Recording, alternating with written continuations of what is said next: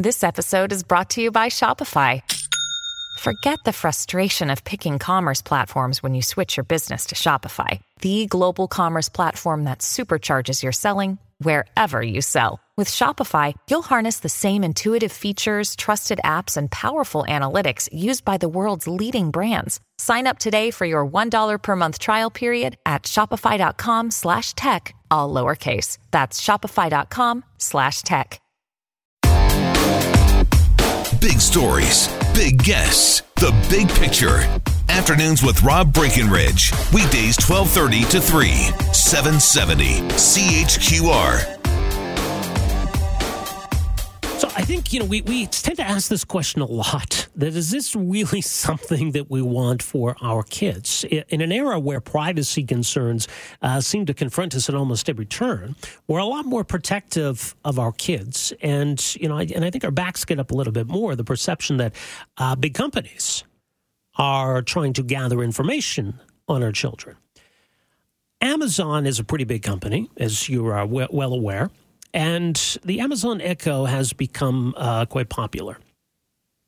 And, and just to have these kind of digital home assistants, uh, you know, these, and it's not just Amazon that has them. Obviously, Google has its, its own, et cetera. Uh, but something that's that's intuitive that that you can talk to, ask a question, uh, tell it to do something, turn on your lights, turn on your music, check the weather, etc. And increasingly, a lot of households have these. And you can understand where there's an untapped market here, too, that, you know, kids might want their own version of this. Parents like to buy things for their kids. Amazon is introducing the Echo Dot Kids edition, which is meant to be a child focused version of its Echo smart speaker. But especially in light of what we know about how much information is being gathered by companies through this kind of technology, how worried should we be uh, about kids having access to this, and what do parents need to keep in mind then uh, if they're going to buy one of these? Well, joining us to talk more about these issues, very pleased to welcome the program uh, Ontario's former Privacy Commissioner, Ann Cavoukian, is a distinguished expert in residence, privacy, and data analytics at Ryerson University. Uh, Ann, thank you so much for joining us here. Welcome to the program. Oh, my pleasure, Rob. Thank you. Uh, what was your initial reaction when you heard that there was going to be a, a, a children's version of this? You know, I always try to warn people of the unintended consequences of these connected devices and uh, amazing um, technologies that just embrace you but people don't think through where is the information going? Is the information about our kids going to land in the hands of third parties unknown, marketers and others. Uh, the least of your worry would be marketers, but that's bad enough because they will shape your child's behavior. But unauthorized access to this data about your children can create data breaches. It can create cases of identity theft that can plague your kids for the rest of their lives. I mean, there are so many potential negatives associated with doing this. If I was a parent, I would not do it. Yeah.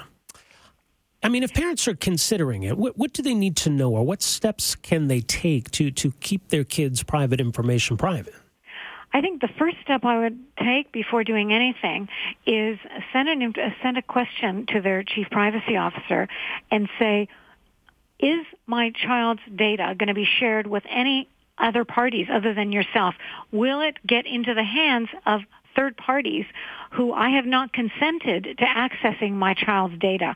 If so, please tell me where it's going to go. See, once you start asking those probing kind of questions, for sure it's going to land in the hands of third parties. That's how these things are are you know make a living at doing right. this. And then they're going to be it's not just the marketing and the pitching of products and services to your child. Um, you know you may be concerned with that as you should be.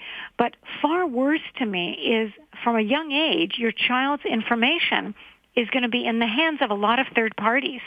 And they can do so much with it. And increasingly data breaches are growing dramatically.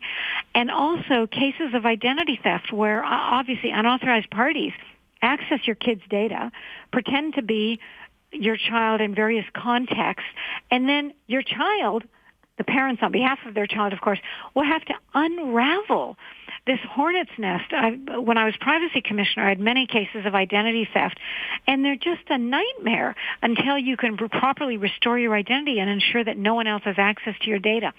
So I would lead if I was a parent considering this was asking these kind of questions.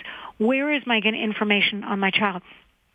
going to land? Does it go to any third parties outside of your organization?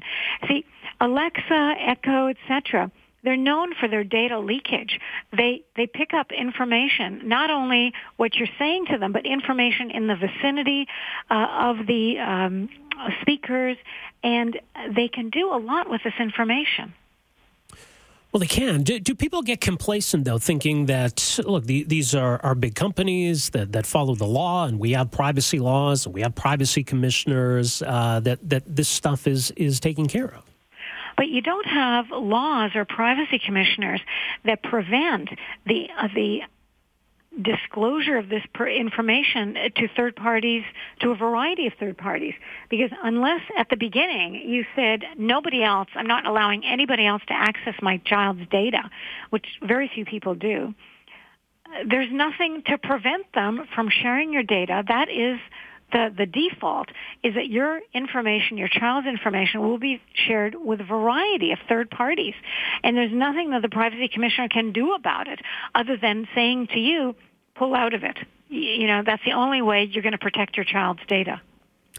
It's interesting because uh, Facebook was, you know, similar oh. stories about Facebook when they launched their their Messenger app, a version of that for kids. Yes. And obviously, we've seen everything that's come out since then about Facebook. Yes. What kind of lessons should we draw from that?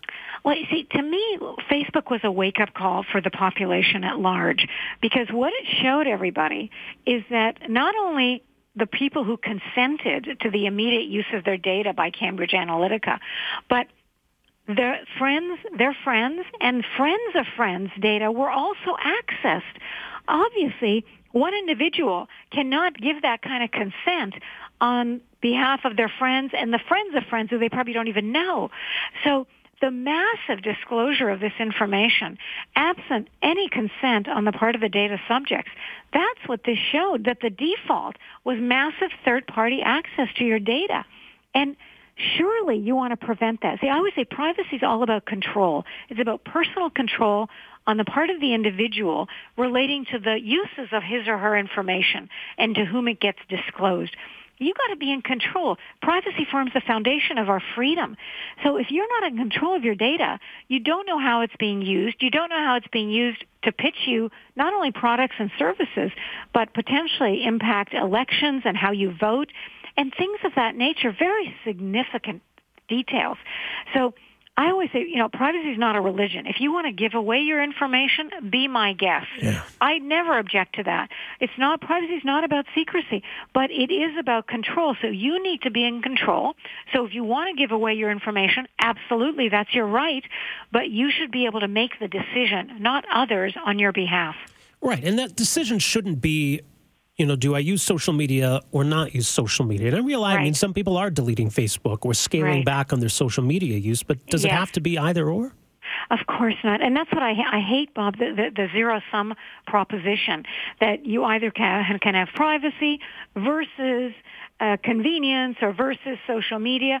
You got to have both, and and that was the promise that Facebook made at the beginning was that you would be in control. In fact, when Mark Zuckerberg testified before Congress in the U.S., he said privacy is all about control. Facebook users have control over their information.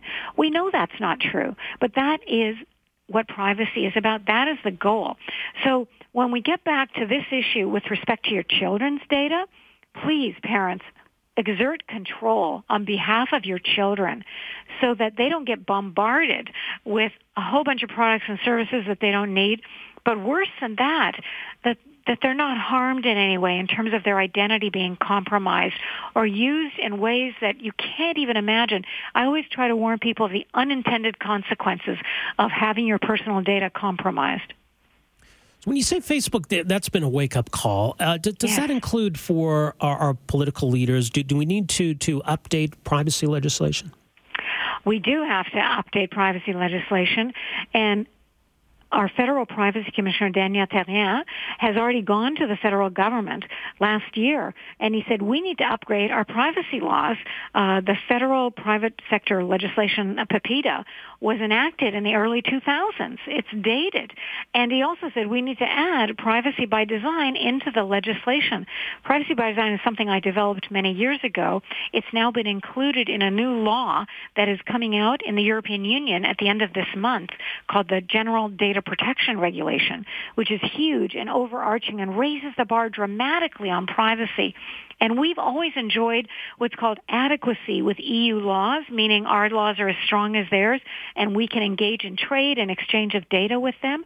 That will be no longer after the end of May. So Commissioner Therrien has gone to the government and said, let's move on this. Let's strengthen our privacy laws and at least have adequacy with the European Union. Yeah, well, we'll see if uh, that that all happens, and uh, we'll leave it there for now. Thanks uh, for making some time for us here, and appreciate the insight on this. My pleasure. Thank Thanks you again. very much. Uh, that Bye-bye. is uh, Ann Cavoukian, uh, Ontario's former privacy commissioner, distinguished expert in residence at Ryerson University. Proceed with caution, she says. Now, I, the, when it comes to Amazon and this Echo Dot Kids edition, uh, this is something that's not yet going to be available in Canada. And I think some are hoping then that once this gets rolled out in the United States, whatever issues might arise, uh, that that can be dealt with before this is something available in Canada. I think the people there are a lot of people to, for whom this this you know the whole concept of you know the Alexa is is just creepy to begin with, even for them, let alone for their kids. But to have you know the wired home, the smart home, I mean, this is kind of where things are going, right? So to be able to say, can you know turn the TV on, find this program, play this music, uh, turn off the lights, turn this on, turn that off uh, that that does make life easier in some ways, and so that has a draw clearly, and that's why this is such a popular pr- product, and that's why they're considering this. So just you know, those privacy concerns I think need to be front and center too. Afternoons with Rob Breckenridge, starting at 1230 on News Talk 770 Calgary.